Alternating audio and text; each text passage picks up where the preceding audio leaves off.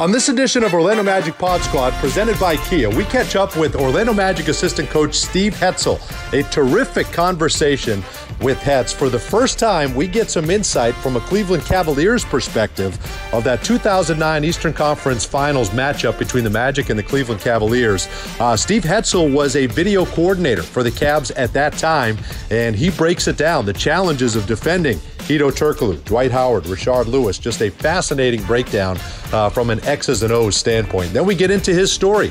What made Steve Hetzel ultimately want to be a coach at the NBA level? Uh, terrific start at Michigan State working with Tom Izzo, then breaking into the NBA ranks, ultimately getting here in Orlando as an assistant with Magic head coach Steve Clifford. So a fantastic story, lots of insight, great conversation with Magic assistant coach Steve Hetzel on this edition of Magic Pod Squad presented by Kia.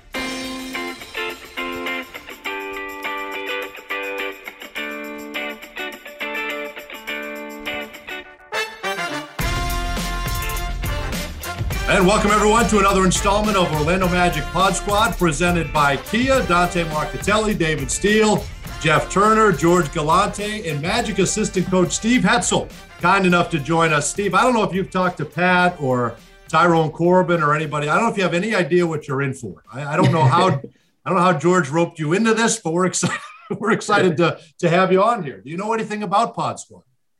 Yeah, I've listened. I've listened. You guys are great. Super entertaining. You know, it's probably more funny to yourselves than the crowd, but yes. Uh, yes. I enjoy. I enjoy you guys. I, There's no doubt about that. You, you know, no you know question. where I had to corner Steve, but I had to corner him in the stairwell last night going into the game. I go, hey, uh, you know, we're thinking about doing the pod squad with you. you in for it? And I, I don't think he heard what I said, and he just was done with the conversation. He's like, yeah, George, that sounds good. Yeah, no, whatever, whatever you want to do, that's fine. You just got to catch him right at the right time, right at the right like time. Like the, the, the puffy shirt. You know, it's the Seinfeld episode. Right. He's wearing right. a puffy shirt. He agreed. We want to know contract. it's in my we contract. Know, whatever George says, I have. To. That's right. Yeah, you got three years. I that deal with a lot of before now. When in the season did you realize we weren't with you traveling? Was it like a third of the way through, a half of the way? when did the oh, coach? Man, you guys don't give yourselves enough credit. It was day one. You know, you guys are such a presence. You may not think so, but we miss you at shoot arounds. Uh, we miss you on the sidelines pregame, uh, on the on the plane, on the buses, post game. You guys are very missed. You know, like it's such a tight knit group. The travel party, and even though you guys uh, work separately than us, we're all together, and it's uh, we feel very isolated but um, you're you guys are very missed. We can't wait to get back out there with you. No question. At the time of this taping, you're in Cleveland, right? This is uh, one of your stops in, in your NBA career. Is it always kind of nostalgic going back? You're you're a big uh, mid you know mid midwestern guy, so is it is it always fun going back, or how, how do you feel when you go back to Cleveland? I enjoy it. I've I, especially this time the the weather. You know, I guess anytime I could you know puff my chest out and say, "Oh yeah, this is what I'm used to in the winter." And then in the spring, uh, I was on the elevator with James Ennis, and he was like, "Oh, I didn't know it was this warm in Cleveland." I was like, "It's April." but yes, it is. It's it's fun to come back to the places that you've been to see the faces um, that you've worked with before. And um, I spent I had two stints in Cleveland. Once as a video coordinator with Mike Brown, and another time when I got to be uh, the head coach of the Canton Charge. So a lot of good memories here. You've probably never been down to Mr. Alberts and bought a couple of ties down there down the street from the hotel, have you? like, like Jeff Turner and I did Jeff Turner. a couple of years ago. I, I, I did not drop a dime in there, but I did go with David as moral support. It's true. That is true well, I know it's fun to go back there. You know, it's it's. I don't think a lot of Magic fans will will realize this, Steve. But were you not the video coordinator there in uh, in that 09 playoff series when the Magic uh, faced off against the Cavaliers? We'd love to. We've heard all the Magic side of it. We'd love to get your side and your perspective on on that uh, 09 series uh, with the Magic and the Cavs. Yeah, I was. That was my uh, third season with the third and final season with the Cavaliers. Uh, we had the best record in the the NBA. Mike Brown was the coach of the year. Uh, LeBron was MVP. It was uh, just an awesome regular season. And the one team that we could not beat in the regular season is the one team that we met in the Eastern Conference Finals, and that was the Orlando Magic. And at that time, they were unique to the league because they were one of the only, if not the only team that was playing four out, one in. And that, with that being said, they have always had four shooters, three point shooters on the floor. And it's only what 11 years ago, 12 years ago, and the league is just totally flipped upside down to where it's all three point shooting. But at that time, our our four big men on the roster were Anderson Varejao, Zydrunas Ilgauskas, Ben Wallace, and Joe Smith, and none of them were shooting threes. Uh, Big right. Z was a knockdown mid range pick and pop shooter and Joe Smith as well if you let him get to the elbow. But the elbow and the three point line are a big difference. Mm-hmm. And uh, so you just see then the game was just it was so so differently played and you know our our coverages and de- our defensive coverages we were a show defensive team and you know david you'll know what that means but that's when the the bigs get out and they they jump out to the uh, ball handler to try to impact the ball handler and in today's game if you do that with all the shooting on the floor, you just mm-hmm. spread yourself wide, wide out. You know, everything's open because you have to be in to protect the basket with the roll, and then there's shooters everywhere, and that's what the Magic had. We, I think we were, um, we had two losses at home that year, and I think we won 66 games in the regular season, and yeah. we were down 40 at at Orlando in the one regular season game that we played. Um, and at that time it wasn't Amway, it was the old arena. Mm-hmm. Uh, but it was the shooting, um, our coverage, and you know, like Dwight Howard, the force that he rolled with, and our our pick and roll coverages, they just it was uh, lights out, and uh, so it was a fun series, six game series, but uh, we ran into uh, the wrong team in the playoffs. You know, it's interesting that uh, Magic team probably a little bit ahead of its time. Imagine that group playing to, in today's NBA. I mean, they would be as good as anybody for sure. I agree. You know, they had all the shooting that they needed. Rashard Lewis was uh, uh, again ahead of his time as a, he was considered an undersized four man. Right now, I could in today's game he could probably mix in some five with yeah, the way right. it's being played today. But uh, he could do both. He could shoot threes at such a high level and he could post up smaller players. You know, he began his career at the three, which shows you how the game was changing even then. Um, but we, they're just the roster, the way it was assembled, uh, presented so many problems for us because Hedo was such a good pick and roll player. He had such size that he could scan and make all of the passes. And so when you have Dwight Howard as your roller, if you don't protect the basket, you're giving up a lob dunk and with Hedo in a high pick and roll, he was able to make all the skip passes versus the protection. And so that was something that, uh, you know, was a problem for us.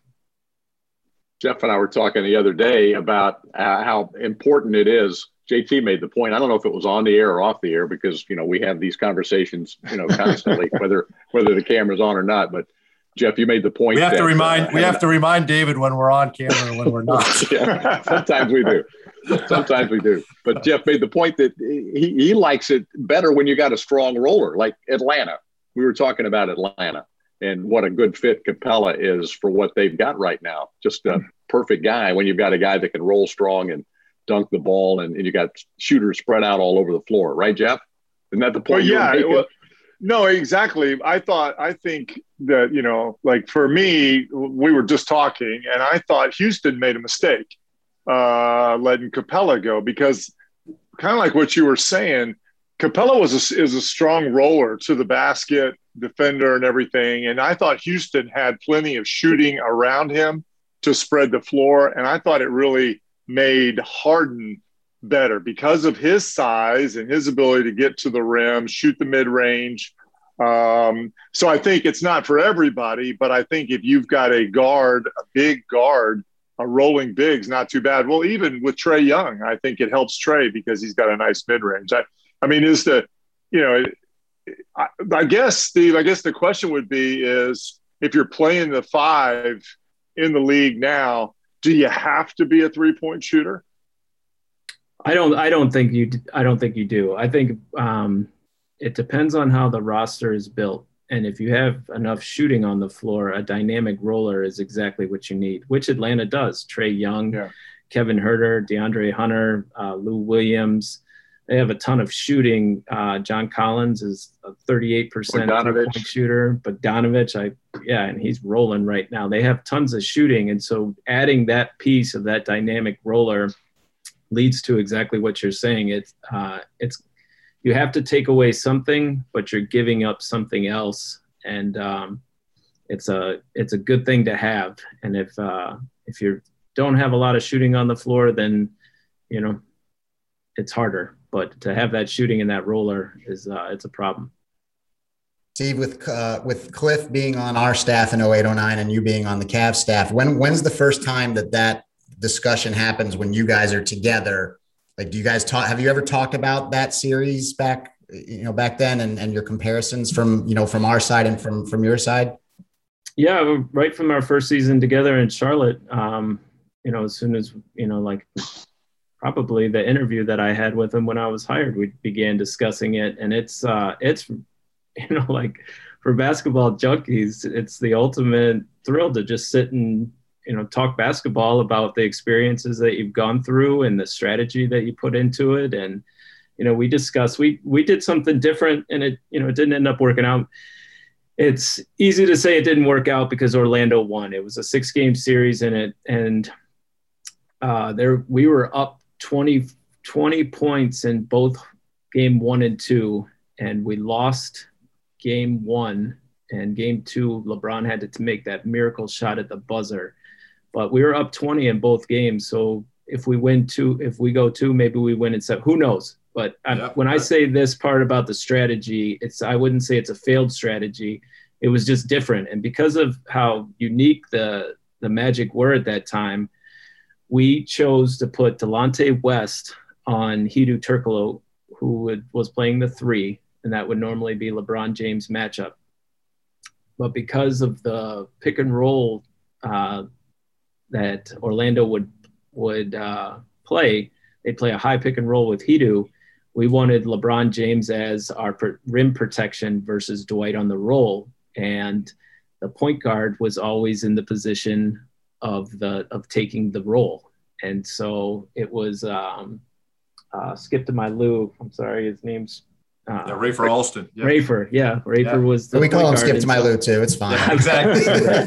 I should know that, but uh, so we, we, our matchup was LeBron on Rafer, so that he could be the pick and roll protection, and and we would blitz uh, Hedo to try to disrupt his pick and roll play, and uh, which is just something that you you don't normally do in a regular season game, and so discussing with with Cliff uh, that you know, it's a lot of fun. Like he, it kind of gave him a, a big eye raise. So that's why you guys did that. Oh, nice. And then they did some, they did some unique stuff. Uh, they matched up uh, opposite with uh, Zydrunas and Varejao. They had uh, Dwight guard um, uh, Varejao and um, Richard would guard uh, Z and as if they rolled into the post, if Z ever rolled into the post, because Richard was better at his uh, show coverage where he would jump out and he could recover uh, better to Zydrunas's pick and pop plays. And so if Z ever went into the post, uh, Richard would front the post and Dwight would come from behind and guard Z in the post and Richard would leave. So you get into all these uh, different strategies. You know, a playoff series is just such a it's such a chess match, and it's so much fun. So yeah, we've we've discussed it, um, you know, multiple times. Boys, do you find it interesting that Hetz talks about that series? Like when we talk about that series, it's the opposite way. It's like, well, if LeBron doesn't hit that shot in game two, we sweep the Cavs. right. Like this yeah, is just yeah, a dumpster. Right. Like, like it's and he talks about that series the way yeah. we talk about the finals in 09, where it's like, oh, well, if Courtney just would have made that layup, and man, if we would have made free throws, that that really wasn't a fight. You know, it's it's interesting to hear. We've never talked to anybody from yeah. the other side about that. We've always just been like, ah, LeBron doesn't hit that shot in game two. This is four game sweep, and it's nothing like that. He's the opposite way. He's and he's right. He's right. Well, I started. I, I do want to say this. Number one, it was the toughest matchup for us the whole regular season. We played three times. You guys beat us uh, twice, and the story that I tell from the Cavaliers side, because we always tell it from our side, we yeah. swept our first two series 4 0. We beat uh, Detroit and we beat Atlanta 4 0. And, be, and each uh, series that awaited us went seven games. So the layoff time between series was nine days. Never, not even All Star break, do you go nine days without playing an yeah. NBA basketball game. And from my personal experience, not an excuse, but just what I saw, our guys were so jacked out of their heads, jacked to be playing game one. And we steamrolled right away, got up, got up 20, which no lead in the NBA is safe. 20 points is not that, but we were rolling and our guy, and that was a game that LeBron cramped up, but it wasn't just, uh, up 20. It was up 20 and jumping around and showing emotion and just yeah.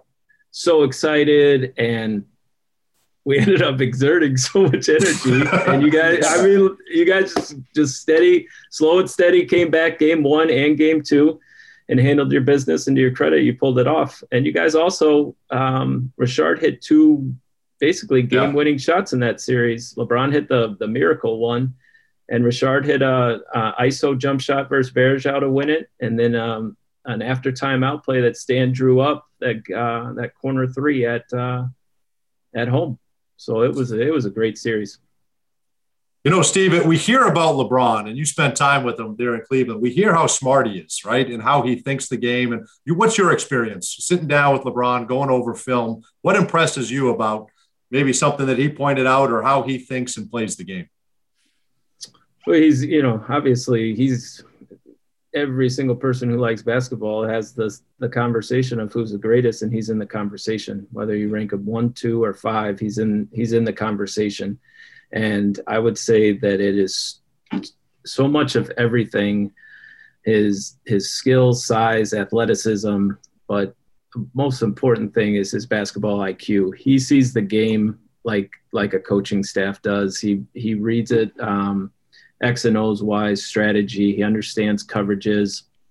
He knows where to be. We always, when we scout against him now, we call him a safety in the in the on defense. He's just back there roaming and reading the situation. He always, if you're coaching in the NBA, we always say it's a it's a copycat league, as in whatever somebody's doing that that's working, other teams will begin to run, and pretty soon all 30 teams are running that similar action, and it it might have the same name on six teams and slightly different on others, but it is it's very much a copycat league. And when you're scouting and studying, you just say, okay, our play scrum, that's Cleveland's double X, and that's Indiana's Seattle, and that's um, New York's away, and you know the play calls and you identify with the action. And he could do that as well as a coach. He knew every play call and oh. he would he would relay the calls. He's you know like Tom like obviously uh, LeBron has the athleticism, but you have the, the Tom Brady jersey hanging behind you, but he he doesn't do it with athleticism. He does it with his intelligence. And if you, have, right. you know, if you've watched his documentaries or paid attention to him, it's his ability to study and break down film, to be that one step ahead and see the game unfold and and uh, defenses where they're going to be before it happens. And LeBron could always see things before it happened. Steve, does it, you know, that's, it, go ahead, Jeff. Okay, I, I was going to ask. It, it kind of it, it's interesting as I think about it. Then, if a guy like LeBron that knows the game so well and thinks like a coach um, and has that much talent, were is it difficult? You know, if you were there with Mike Brown and everything. Does it become a challenge to coach a guy like that because there's there's got to be always a question mark, right? Like, why are we doing this? You know, I'm sure that happens with all players, but with a guy as smart as LeBron, does it create friction? We didn't have that problem in Cleveland with Mike Brown, and yes, uh, he presented questions because he is that intelligent, which is I just think is awesome. Like if you have a guy that's into it and it's trying to figure out the why, which is everything in teaching, coaching, profession. If you're trying to figure out why you're doing something, then you're trying to be the best that you can be. And Mike Brown is about as detailed of a coach as I've ever been around. And so there was nothing that he ever did that didn't have some form of thought. And whatever you initially do, there's always a, um, you make an adjustment and you have the adjustment. So it was always presented, we're starting this way. And if it's, if they're hurting us, then we'll adjust this way. But he was very inquisitive and he was always, um, you know, on top of he, he pushes coaches, which is what you want as a coach um, to be pushed. But we didn't have much um, many disagreements, I would say, over coverages. And you know, for the most part, what we were doing it worked against 29 teams perfectly. Orlando was the uh, anomaly because uh, the roster was built so differently. Guys, I'm I'm I'm so old and played so long ago that see the, the difference is like if we asked why of a coach, it would be because I said so. Said so. Right. yeah. yeah, that's right. I don't think that coaches wanted inquisitive players. They said, "You the do it because I told way. you to do it." while they're smoking, while everybody's smoking. yeah. Yeah, you know, it's good good when when when people ask why. I, I want to ask how, Steve. I, I want to get back to a little bit of how you became um, an NBA coach. I, I think I love stories um, you know, Scott Skiles, another Michigan State guy, as you know, used to say everybody's got a scrapbook. You know, when some when we talk about our high school exploits, but you have quite a scrap scrapbook back at Allen Park High School in uh, in Detroit, Michigan, right? You were uh, running back on the football team and a uh, basketball player as well. Tell us about your background, how you got started in sports, got interested in coaching eventually. Um, well, that was the extent of it was Allen Park High School, but no, I I grew up just uh, in love with sports. My two favorite uh, sports were football and basketball, and that's what I played in high school. I actually uh, had more accolades in football than I did basketball. Got uh, recruited, played in, in uh, the high school All Star game there, and I love football, but my love of basketball uh, superseded that. I just uh, growing up, uh, moved from Kansas City to Detroit uh, area in '88, uh, which put me right in the thick of the bad boys, and I was just like, "Well, this is awesome." You know, like number yeah, one, they right. win every when they win every game. They're tough as nails. They beat everybody up, and I loved every minute of it. So I, uh, I did not. Detroit. But go ahead. Clothesline, clothesline and Jeff Turner. They're knocking him I did not, but that's okay. Go ahead. so I did. I, the, my father went to Michigan State. I grew up a Michigan State fan, and that's where I wanted to go to school. Uh, I got. I had some Division three offers for basketball and some some Division three and Division two offers for football, but I just didn't have it and I didn't play AAU basketball either. So I didn't have the experience of being recruited or really understand it at that time. I'm not that old, but in 1999, it wasn't like AAU was what it is today. Right. So uh, I went to Michigan State and was totally okay with it. And I just wanted to go to school there. It took me a long time to figure out what I wanted to be. I was a very uh, blank canvas, no idea. My dad told me to go into business and be an accountant because you'll always have a job. I took one business class and I was like, no way, I can't do this. I cannot do this. And that's great. Uh, I just told myself, I'll get a job, uh, being, I'll get a teaching degree, be a gym teacher, and try to coach high school basketball and football. That's what that was the goal. I was, I was in school probably longer than I should have been in terms of what everybody takes to get through school and through the process of changing majors i had um, it was time to make a decision.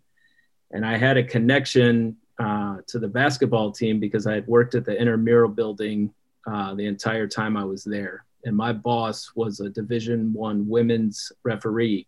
And so coach izzo would have him referee practices. And so i asked him uh, his name's dennis mayer. I asked him if he could get me an interview to be a student manager and my thought was if I could learn from Coach Izzo, I could be the best high school basketball coach in the state of Michigan. And that was the goal.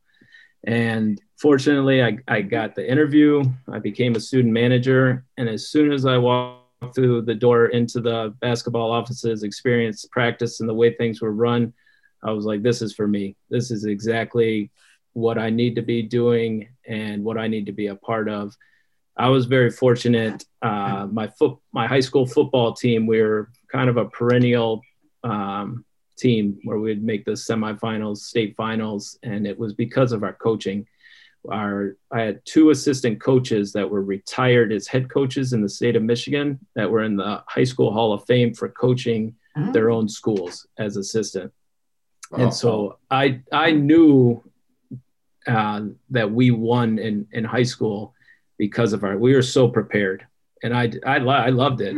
I, I played uh, running back, safety, and I I make all the reads and, and everything, and I could just uh, see the game the way that a coach would break it down because of how we were coached. And when I went to Michigan State, I had never seen basketball broken down the way that I had seen football broken down, and I was like, this is exactly what I'm used to. It's detailed, it's um, it's structured, accountability. And it was everything that I wanted to be a part of. So that's where it started. Got my foot in the door there.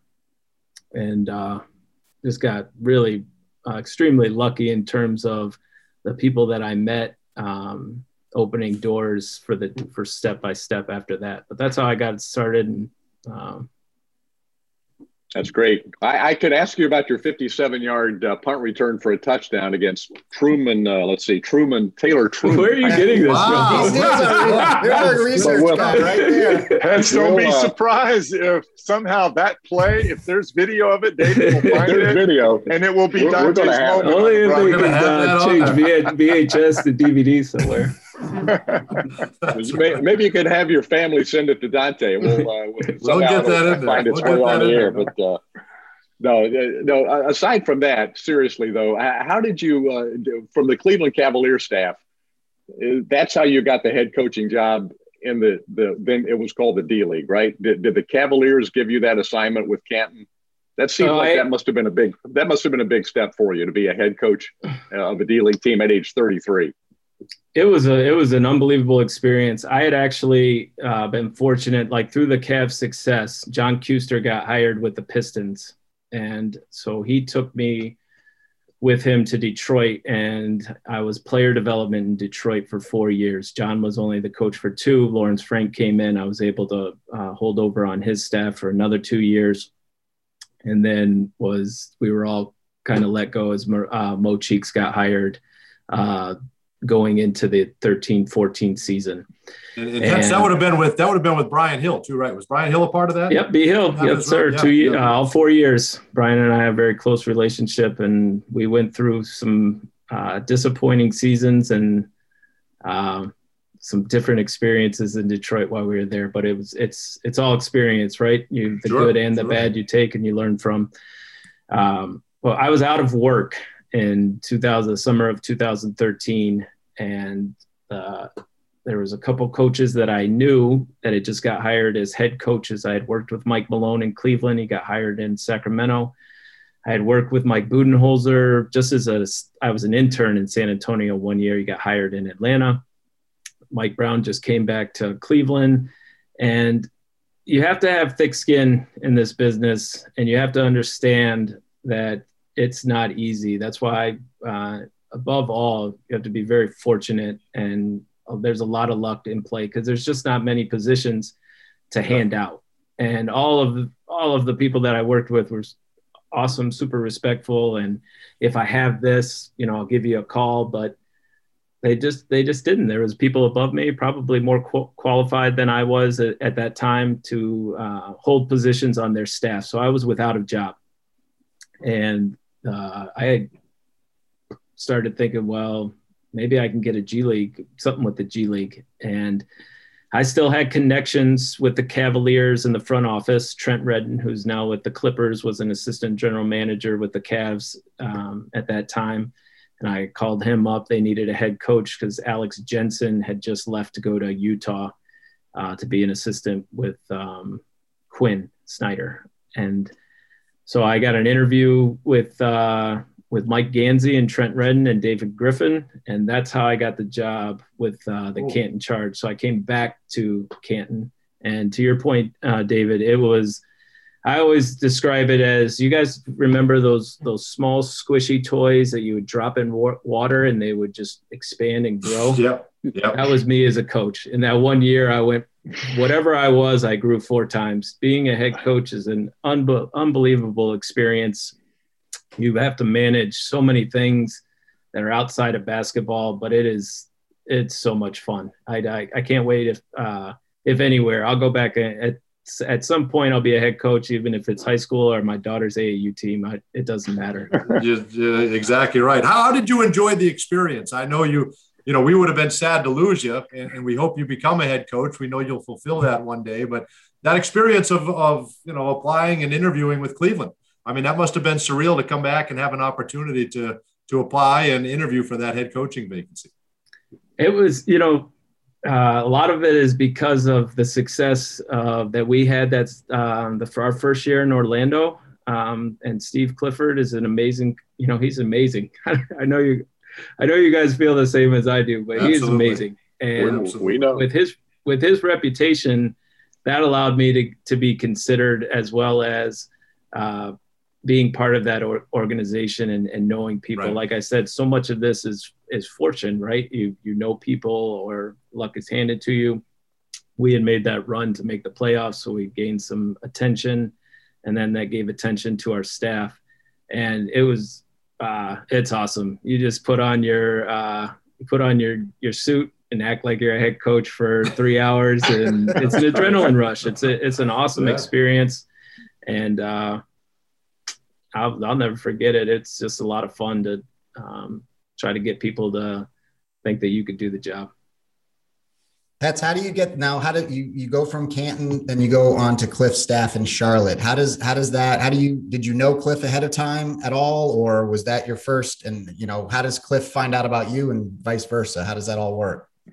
Well, my, my ego in the in the G League was telling me that I was just going to get a job anywhere. Where our team was rolling. We, we were doing awesome. And when Cliff calls calls me, he references the fact that when Stan had been let go and he was out of work in Orlando, he had a relationship with Lawrence Frank, which I I had met him in the summer league, but summer league was always in Orlando. And he had come and watched our practices in summer league when I was working for the Pistons, and he had uh, identified me as someone that he would like for his staff just by the way that I was coaching. So it goes back to the point that you know we always try to tell players, but everybody should understand that there's always somebody watching. You know, you don't know where it's yeah. going to come from or who it is. But I didn't get the job for for how I coached in Canton. I got it for um, just coaching a summer league practice, and so that again goes back to the the luck and the fortune. If Cliff's not at that practice, I might still be in Canton, Ohio right now. That's amazing. Hopefully, hopefully Hetz didn't get any video from the Orlando Summer League when Dante and I are just pretty much bashing the Orlando Summer League as, it's, as it's happening. Yeah, exactly right. I don't I don't think about those things. I don't know how much of that gets around. It somebody's always watching. You're right. That's to that point.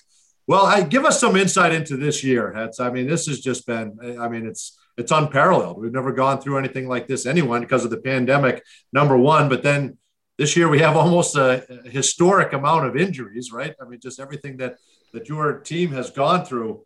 How do you guys all kind of pull together? And yet, no matter who's thrown your way, you look like a team. You go out there, you're organized, and you compete every night. It's it's absolutely astounding. I appreciate that. It is uh, unbelievably unique the situation in terms of how we have to play, travel, test every day, the precautions that we need to take. It's a unique experience and then uh, to topple that with the injuries that we've taken is trying is really the only way to put it but it's the challenge that if you're you know into those types of things which i believe that we have the staff that that accepts and embraces challenge it's it's something new and to add to the experience. And we take our lead from our leader. Steve clifford is an amazing coach. He is an unbelievable ability to speak to the team no matter what's going on, good, bad, and different, and give a pointed message that not a single person in the room can argue or be unclear about the message and have a good day from that day and that's the most important thing is to get the most out of that day after he speaks and addresses the team. And then I believe because I'm a part of it, but um, the the rest of the staff, we have amazing coaches under Cliff, Ty Corbin, Pat Delaney, Mike Batiste, Lionel Chalmers, Bruce Kreutzer, our video room. Every there's not a nobody's hanging their heads. Everybody does a has an unbelievable work ethic, and what I think we pride ourselves as a as um, as a staff is ability to connect to players and try to help them. That's one of the things in in anything in life, but especially the NBA. The players want to know that or believe that you can help them uh, get better. And I think that uh, through building trust with them, uh, we we get that relationship and that connection of just being prepared and showing up every day and um, trying not to let these injuries or these circumstances uh, show any hesitation or doubt in our mind. Steve, that's got to be one of the challenges with what you're going through now in this last month with a complete roster makeover. Is I mean, I know there are many challenges, and you might want to address that, but just developing that trust with an almost you know, entirely new group of guys. You got guys coming in on 10 days, you've got the guys, the new guys from the trades. How difficult has that been just establishing that trust and that working relationship? It's a different timeline. It's extremely difficult, and it's everything. It's, it's like it's the perfect question, Jeff, because it's something that I've that I've discussed with um, colleagues and also, you know, my wife at home when I'm venting. But when you draft a player, uh, you have the summer to where say I was assigned. So I have RJ Hampton as a player since the trade.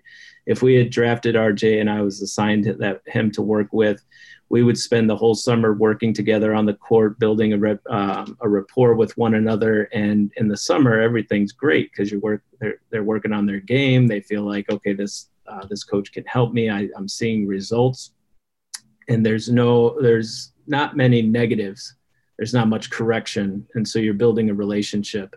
And so as the season goes forth, you've already established yourself as someone that they can trust.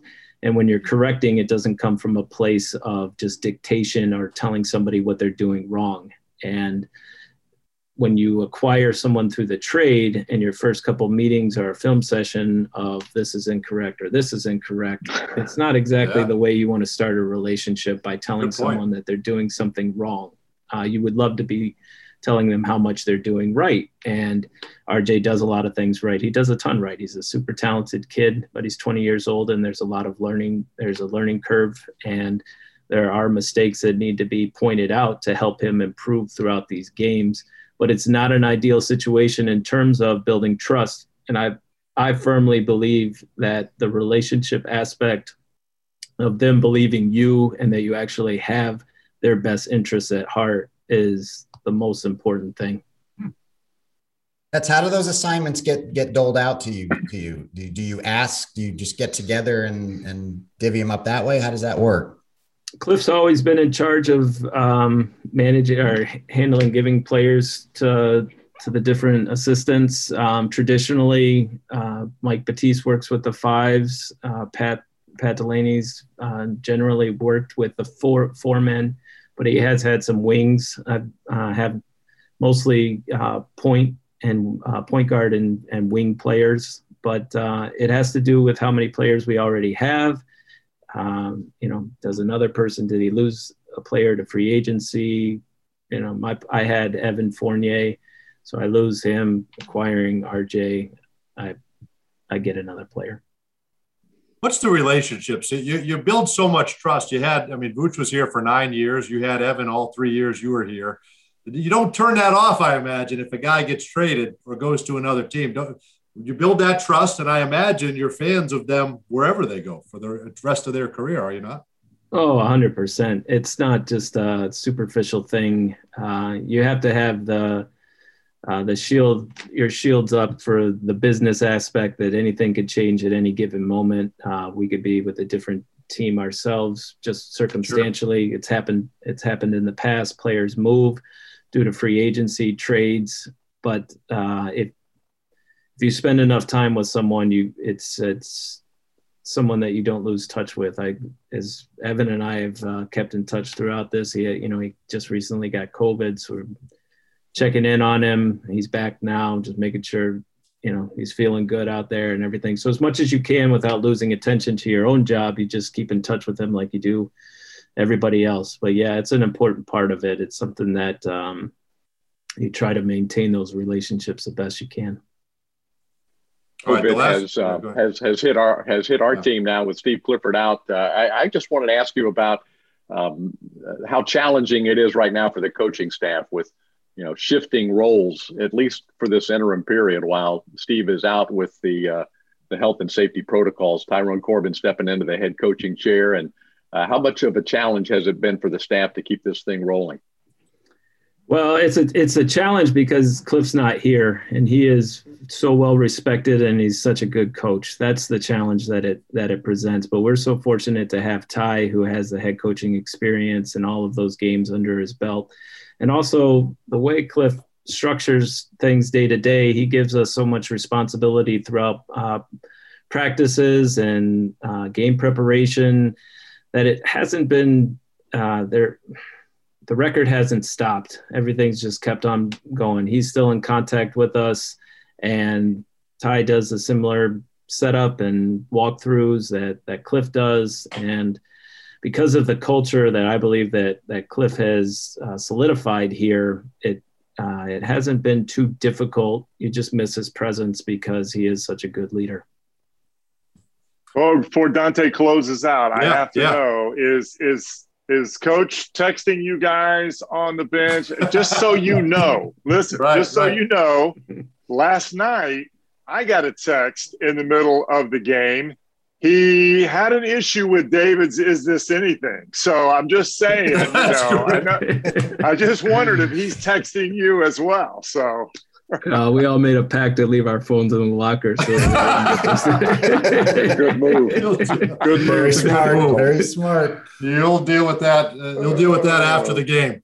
So, uh, so Hetz's daughter Selah plays in the same league as my daughters, right?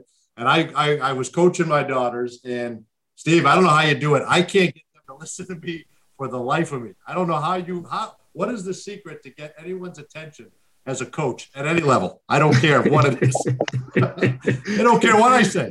They don't. Uh, I got. I got. If you ever coach your daughters again, you've got to get some dots. Okay, dots are flat circles, cones. Yes. And the children follow the dots. Okay, that's the key to everything. Okay. you want to have I success like next year, you get a pack of dots. All right. Red, red, blue, yellow. If you put a dot on the floor, they'll go to it and they'll stay there for for longer than you expected. kids will follow the dots. I there love it. Get the dots. dots. There we go. All right, we appreciate it. That's keep up the great work. We know it's challenging and trying, but you guys are fantastic, and we, we can't wait to be back to some kind of normalcy and be traveling with you guys again, or even see you. We haven't seen you face to face in eighteen months. well, we miss you guys. It's it's not easy. Uh, you know, like the as close as we are all together, the travel parties got even uh, smaller. So, and we, you just spend a lot of time in your hotel room. There's no going out to dinner on the road or, you know, seeing you guys in the lobby or anybody. That's, I'm really. trying to tell them they're not missing anything. They're, they're just not, this is not where they want to be.